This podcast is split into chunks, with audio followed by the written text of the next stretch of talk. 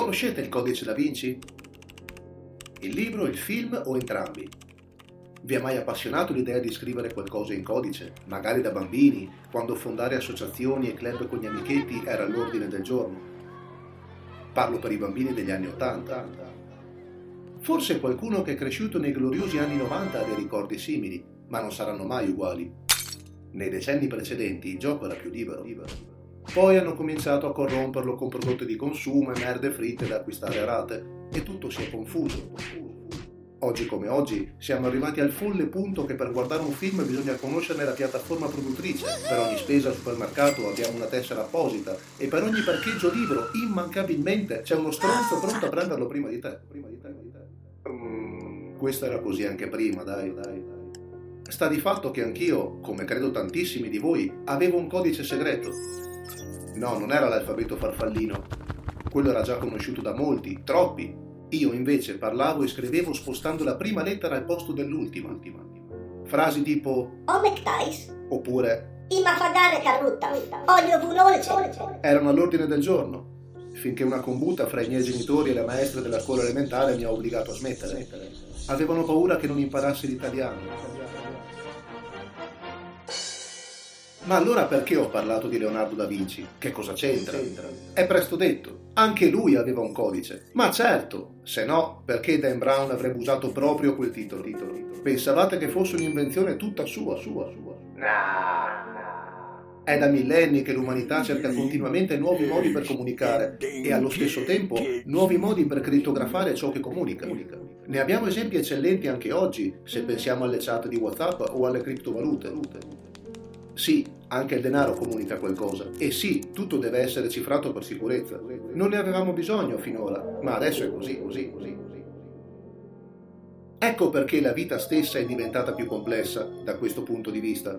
Semplificata per l'utente, quindi all'apparenza, ma complicata nella sostanza, cioè nei tentacoli tecno-burocratici che nasconde. La società ha costretto le nuove generazioni a un comportamento diverso, che non è stata in grado di spiegare, e noi nemmeno proprio per il fatto che non è il nostro. Non eravamo manco pronti a riceverlo. Come si fa a reinventarsi in così poco tempo? È chiaro che per capire questo discorso bisogna metterci una data. Facciamo. Vi ricordate il 2000? Si pensava che i computer sarebbero esplosi, che il Millennium Bug avrebbe mandato a puttana l'intero mondo conosciuto, con tutte le civiltà che lo componevano. E invece... Uff, uff si è risolto con un nulla di fatto e noi abbiamo guardato lo specchio un po' schifati da noi stessi per averci creduto, creduto, creduto. Non siamo pronti, non lo saremo mai. La vita è così. Ci metterà sempre di fronte a cose nuove che non conosciamo. Perciò è inutile combattere contro i mulini a vento.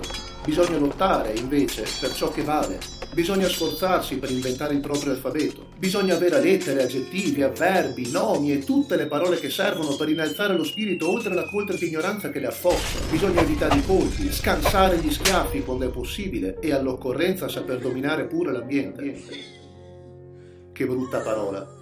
Perciò bisogna nasconderla. Il libro della nostra vita, allora, sarà scritto con un testo cifrato, un crittogramma che solamente noi sapremo tradurre.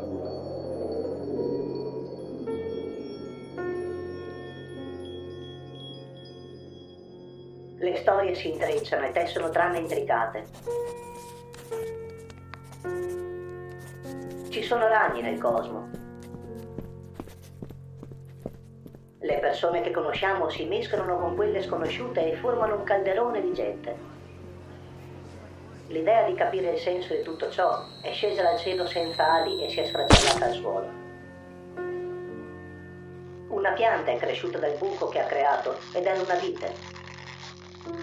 Alcune avventure saranno per sempre, altre no. Non tutte sbocciano. La vite però continuerà a crescere e darà i suoi frutti. Dolci, rotondi, succosi, acidi, pieni di vita. Stiamo seguendo ancora lo stesso crittogramma, quel percorso che ora è della vite, e camminiamo sul suo ramo sottile, sperando di finire in un grappolo succoso. Poi, da lì, versarci in un bicchiere sarà un attimo, un attimo, un attimo.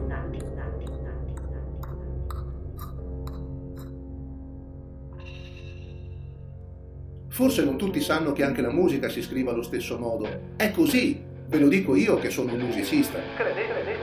Poche cose so fare nella vita, tra cui parlare e suonare, e vi dico che la musica si scrive proprio come la vita. È un insieme di note e pause che sta dentro il pentagramma, penta, perché ha cinque righe, per chi non lo sapesse. Il pentagramma è formato da cinque righe orizzontali che cominciano dove c'è la chiave e finiscono alla fine della canzone, dell'opera, della musica, la vita. La vita, la vita.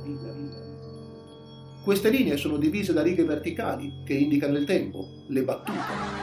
Che sia ritmato o meno, calza proprio a pennello chiamarle così. Sono battute e dentro le battute noi ci costruiamo l'esistenza, a suon di note. Ogni cosa che facciamo, ogni scelta, ogni strada che imbocchiamo crea una nota nel pentagramma. Allora dobbiamo fare in modo che la melodia sia armoniosa, che sia bella da ascoltare per tutti e soprattutto per noi stessi.